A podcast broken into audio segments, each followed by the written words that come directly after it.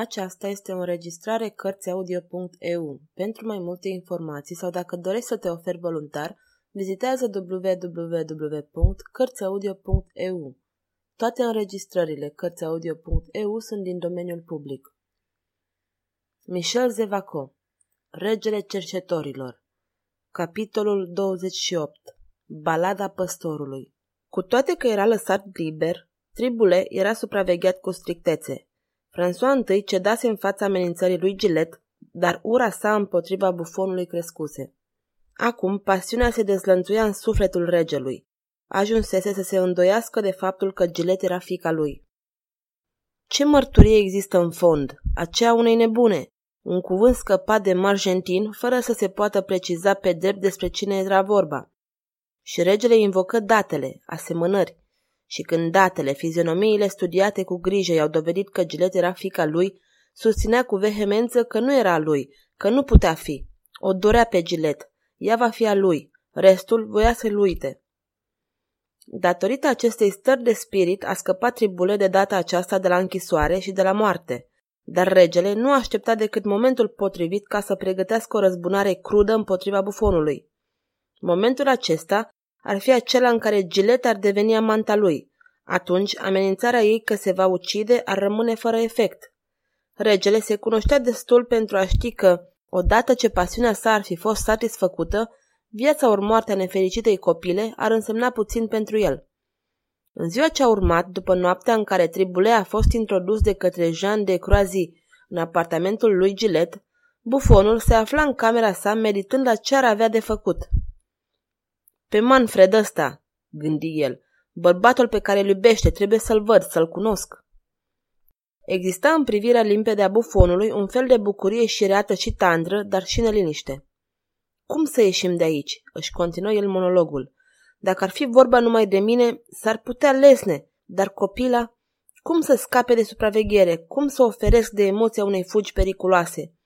Trebuie ca isprava asta să se petreacă foarte firesc treptat. Cu un gest involuntar, luă o violă și a început să cânte o melodie. Hai să ne veselim! Îmi simt inima plină de bucurie. Niciodată nu m-am gândit mai bine. Gata cu despărțirea. Vom fi mereu împreună. Gata cu serile sinistre de la Louvre departe de ea, ca să-i faci pe acești oameni să râdă. Manfred ăsta mă neliniștește. Se opri să-și acordeze instrumentul. Chipul lui radia de fericire. Aș, făcu el, sunt sigur că e demn de a fi iubit. Altfel, la iubia este prea delicată și prevăzătoare pentru a-i da inima unui bădăran. Domnule Manfred, sunteți un bărbat curtenitor. Vă iubim. Bătrânul tribulet vă iubește. Cum să ieșim de aici? Chiar în seara asta. O zi pierdută înseamnă o zi de fericire mai puțin. Nu mai am timp să aștept. Am suferit destul. Tribule cunoștea temeinic Luvrul. Îi știa toate cotloanele și unghierele, culoarele și ieșirile secrete, dar mai știa și faptul că era urmărit. Se plimba liber peste tot. Nu îi se mai cerea să-și practice meseria de bufon. Regele nu-l chema niciodată ca să-i spună Mă plictisesc, fă-mă să râd, bufonule. Dar peste tot pe unde mergea, se simțea o privire ațintită asupra lui. Observase că toate ieșirile erau păzite. Odată se apropiase de poarta principală cu un aer indiferent, așa cum făcea când îi se întâmpla să iasă din Luvru, înainte de teribila întâmplare. Ofițerul de gardă a înaintat de îndată spre el spunându-i Înapoiați-vă, vă rog, domnule! Domnule, îi sună destul de grav lui Tribulet și după acest cuvânt cântări severitatea ordinelor ce fusese rădate în privința sa. Și dacă aș înainta, ofițerule, spuse el, aș fi obligat să vă rețin imediat. Și dacă nu m-aș lăsa prins, va străpunge trupul cu sabia. La naiba, domnule ofițer! Măcar de mi-a străpunge cocoașa, dar trupul, țin la bietul meu trup, așa strâm cum e. Și tribuler se îndepărtă dând semne de spaimă comică, ce-l făcu pe ofițer să izbucnească în râs spunând Bietul tribule, aș fi cu adevărat foarte mâhnit să-l ucid, dar cred că el ar fi și mai mâhnit decât mine. Și, mulțumit de această glumă, ofițerul început să râdă și mai tare. La aceste lucruri se gândea Tribulet, acordându-și viola la care cânta admirabil, ca și la rebec și alte instrumente pe care era nevoit de meseria lui să le cunoască. În curând, ieși din camera sa, luând cu el viola. Rătăci prin Luvru, îndepărtându-se din ce în ce de clădirile locuite de rege, prinți și prințese și mulțimea servitorilor, a curtenilor, ofițerilor, un întreg popor care locuia aici. Traversă noile construcții cu care François I înlocuise aripa veche a Luvrului. Vreo 30 de lucrători erau tocmai pe cale să așeze două cariatide enorme cu ajutorul scripeților. Un om supraveghea lucrarea cu o grijă și o neliniște vizibilă. Iată două bucăți frumoase de piatră, meștere Jean Gaion, spuse Tribule. Sunteți cu adevărat un om priceput.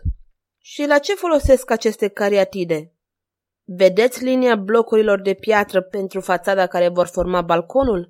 Este pentru a le susține, răspunse sculptorul, pe care complimentele lui Tribule îl mișcaseră. Și ca să susțină tronul Franței, ce fel de cariatide trebuie să sculpteze dalta voastră meștere? Jean Gaion, uimit de întrebare, nu răspunse și bombăni. Mai nebun decât nebunii e cel ce ascultă pe nebuni. Trecând de locul unde erau îngrămădite grinzi, pietre și moloz, tribule ajunse la această parte a Luvrului care era pustie. Aici, într-un ungher singuratic, exista o portiță. Pe această portiță mascată cu grijă, tribule ieșise de câteva ori noaptea pentru a-l însoți pe François I în expedițiile sale amoroase. Odată trecut de poartă, te trezeai aproape de îndată pe un mal râpos pe care plopii seculari își ridicau vârfurile foșnitoare spre cerul cenușiu. În preajma plopilor se afla un soi de tavernă construită din scânduri, unde veneau să bea luntrașii, podarii, proprietarii de bacuri și luntre. Ori dacă Tribule, în loc să fi fost închis în Louvre, s-ar fi găsit pe Taluz în acel moment, ar fi asistat la un spectacol care i-ar fi părut bizar. Mai întâi că miserabila tavernă, în loc să fie plină de luntrași, i s-ar fi arătat plină de oameni dubioși ce purtau săbii lungi și ascuțite, oameni cu înfățișare de tălhari. Apoi că mirarea lui ar fi ajuns la culme când ar fi zărit printre acești tâlhari un ochi scânteind și veșminte ponosite, doi sau trei gentilomi care le împărțeau bani. Și, în sfârșit, atât de iritat de curiozitate, tribule ar fi așteptat ieșirea gentilomilor și, când i-ar fi urmat o clipă, ar fi putut poate surprinde vorbele pe care le schimbau. Și ești sigur că va veni? A venit ieri, a dat târcoale mai mult de o oră pe aici. A venit și alaltă ieri. A venit cu o seară înainte. De ce n-ar veni și în seara asta? Atunci nu avem decât să-l prevenim pe marele magistrat. Vorbești prostii. Noi trebuie să facem treaba și dacă ar ști că domnul de Monclar vrea să se amestece în asta, l-aș închide acasă la el. Iată ce ar fi văzut și auzit Tribule. Dar Tribule n-a văzut și n-a auzit nimic din toate acestea, pentru motivul că nu se găsea pe taluz aproape de barca luntrașilor, ci era prizonier în interiorul Luvrului și foarte preocupat să examineze cu atenție portița care l-am văzut apropiindu-se puțin câte puțin. În fața acestei porți se plimba încet un soldat, cu un aer abătut și plictisit, pe care l-au toate santinelele de când există posturi de pază. Se oprea, căsca, se întindea, fluiera, își relua mersul. Soldatul acesta era un colos, purta o barbă mare roșie răsfirată ca un evantai. Avea ochi albaștri, o frunte lată, un chip luminos, blajin, copilăresc. Așadar, Santinela se plictisea și visa. La ce? Poate la taverna unde va merge diseară să bea cu înghițituri lacome pahare de vin tonic. Poate la slujnica pe care o ciupise de șold în ajun și căreia i-a cerut o întâlnire. Sau poate la îndeletniciri mai îndepărtate. Deodată, colosul se opri brusc și mormăi în barba lui stufoasă, cu un accent nemțesc. Dumnezeule Iisuse, Marie și toți sfinții, ce se aude? Ceea ce auzea bravul neamț era o melodie cântată la violă. Mai întâi, pe chipul său, se întipări o mirare vecină cu uimirea, apoi cu încântarea, apoi cu un fel de extaz.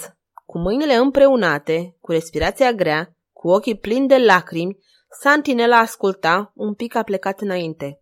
Și melodia continua în surdină, ca venită de foarte departe, aducând colosului un parfum al ținutului absent, evocând înaintea ochilor săi cu o precizie intensă munții, unde își petrecuse adolescența, voile înverzite, căsuțe din bârne în care fumegă șemineul, piscurile înzăpezite ce se pierd pe cerul de un albastru imens. Un întreg peisaj încântător, pe unde trec turmele mugind, și fete cu cosițe blonde, cu ochi albaștri și rochi roșii foarte scurte. Balada păstorilor, murmură colosul. Și mustățile sale groase tremurau de emoție, ochii se întunecară și în sfârșit lacrimile se revărsară ca două păriașe. Începu să plângă încet. Muzica se întrerupse deodată și a apărut Tribule. Ei bine, spuse el, ești mulțumit, bravul meu, Ludwig? Mulțumit, domnule Tribule. Ca să aud cântecul ăsta mi-aș da solda pe un an. Da, da, ești un elvețian de treabă. Asta îți aduce aminte de Rigi, nu-i așa? Nu, de Jungfrau. Aha, exclamă Tribule cu admirație. De Jungfrau. Da, acolo m-am născut. Și acolo ați vrea să fiți acum în loc să vă plictisiți în fața acestei porți în spatele căreia nu e nimic. Poarta pe care trebuie să o păzesc, domnule Tribule, mai ales de dumneavoastră, spuse neamțul dintr-o dată amintându-și de simțul datoriei. Ia spuneți-mi, reluă Tribule, cât timp durează garda dumneavoastră? Voi fi înlocuit peste o oră, dar depărtați-vă, vă rog, n-aș vrea să omor un om ce cântă atât de bine balada păstorilor. Și el a primit ordinul ăsta, gândit Tribule. Vedeți, dragul meu, Ludwig? Nu mă apropii, n-am chef să plec. Regele ține prea mult la mine și eu prea mult la majestatea sa. Bravo, domnule Tribule! Colosul a avut un surâs larg pentru Tribule și o privire plină de admirație înduioșată pentru violă. Tribule se oprise din vorbă și se depărtă câțiva pași, apoi improviza câteva acorduri pe instrumentul său. Încă o dată, melopea muntească se făcu auzită. Ludwig asculta cu toată ființa sa. Tremura cu ochii închiși, mișcat de emoție extraordinară. Mai dulce și mai puternic încă decât adineori, farmecul se făcea simțit. După ce a sfârșit de cântat, Tribule se apropie cu pași repezi de uriaș. Ludwig, întrebă Tribule cu glas căzut, cum o cheamă pe cea care te așteaptă acolo în munții tăi? Lisbeth, Gretchen, nu, se numește Catherine. Dar de unde știți? Și dacă ai putea să o întâlnești? O, ar fi raiul pe pământ. Să te însori cu ea, nu? Să ai o casă a ta, o căsuță din bârne la liziera frumoasei păduri de brad, nu departe de vâlceaua în adâncul căreia se prăvălește spumegând cascada. Se pare că ați fost pe acolo, strigă Ludwig uimit. În prejurul casei s-ar afla o grădină și toaia avea o turmă ce ar reveni seara în sunetul tălângilor. În vremea asta, cimpoierul satului ar cânta balada. Atunci ai reveni și Catherine ta te-ar strânge în brațe. Domnule, domnule, mă înnebuniți! Și ea și-ar apleca frumoasa ei tâmplă blondă pe pieptul tău de voinic și ți-ar spune cu un glas mai dulce încă decât balada. Ludwig, ce am făcut noi pentru Dumnezeu ca El să ne facă atât de fericiți? Domnule Tribule, plângea Ludwig. Toate acestea, Ludwig, poți să le dobândești. În seara asta, în noaptea asta, la următoarea ta veghe, îți aduc o mie de scuzi de câte șase livre. O mie de scuzi cu care pot să am casă, mobile, unelte și o grădină și o pajiște. Și pe Catherine, o mie de scuzi de câte șase livre bătuți la Paris. Ai auzit bine, livre bătute la Paris. Șase mii de livre pariziene, fericirea, iubirea, raiul. Nu trebuie decât să-mi deschizi poarta. Domnule Tribule, o mie de scuz de câte șase livre. Îndură-te! Fără să răspundă, Tribule atacă balada păstorilor. Ludwig asculta respirând din greu, clătinându-se, plângând cu mintea înfierbântată. Când ultimile note se pierdură în văzduhul trist și posomorât, uriașul își țerse fruntea cu mâinile și cu vocea gătuită rosti. Voi fi de gardă între orele 11 seara și 2 dimineața. Bine, voi fi aici la miezul nopții cu acele mii de livre. Vei deschide? Da. Tribule fugi delirând, mușcându-și buzele ca să nu strige. Petrecu restul zilei într-o agitație febrilă. Se arăta peste tot și declara gentilomilor care îl întrebau despre căderea sa în disgrație că mâine o să se arunce la picioarele regelui pentru a intra din nou în grațiile lui. Către orele nouă se afla în camera sa, desăvârșind preparativele. În sacul ăsta banii bunului Ludwig. Foarte bine, Ludwig, poate să fie fericit cu Catherine lui. Așa, mantia copilei, Nopțile astea cețoase sunt îngrozitoare. Pumnalul la centură. Dragă domnule Ludwig, vreți să ne deschideți, vă rog? Plecăm în călătorie cu domnișoara. Domnișoara, fica mea. Fica mea. Suna de ora 10, apoi veni ora 11. Atenție, murmură Tribule, domnișoara de croaziare să vină să mă caute. Tremur, lași ce sunt. Nu, nu mai tremur, nu vreau să tremur. În acest moment, o clipă de zarvă răsună pe culoarele Luvrului. Se auziră o ordine, pași grăbiți. Tribule păli. Deschise ușa cu putere și apucă de braț pe o femeie care alerga cu o făclie în mână. Ce se petrece?" întrebă Tribule cu o voce atât de puternică, încât femeia scoase un țipă de groază. Ce se întâmplă?" întrebă cu glas mai domolit Tribule. S-a întâmplat că ducesa să dispară din Luvru. Tribule lăsă brațul femeii și căzu ca un sac, ca trăznit, pronunțând confuz un blestem de deznădejde.